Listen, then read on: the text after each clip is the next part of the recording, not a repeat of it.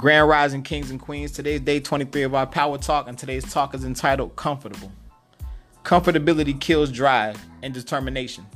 Once your mind senses comfort, it goes into a state of rest like an alligator after it eats.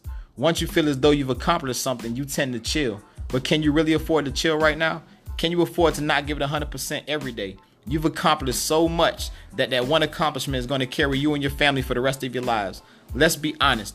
Hell no. Success breeds success. It's time to go harder. It's time to put in more effort than you ever put in life. It's time for you to change the destiny of your great great grandkids' lives. It's not time for comforts. It's time to grind. It's time to build on past success so that you can continue to be successful. See, successful is being in a state of success. And the only way you can be in a state of success is to continue to succeed.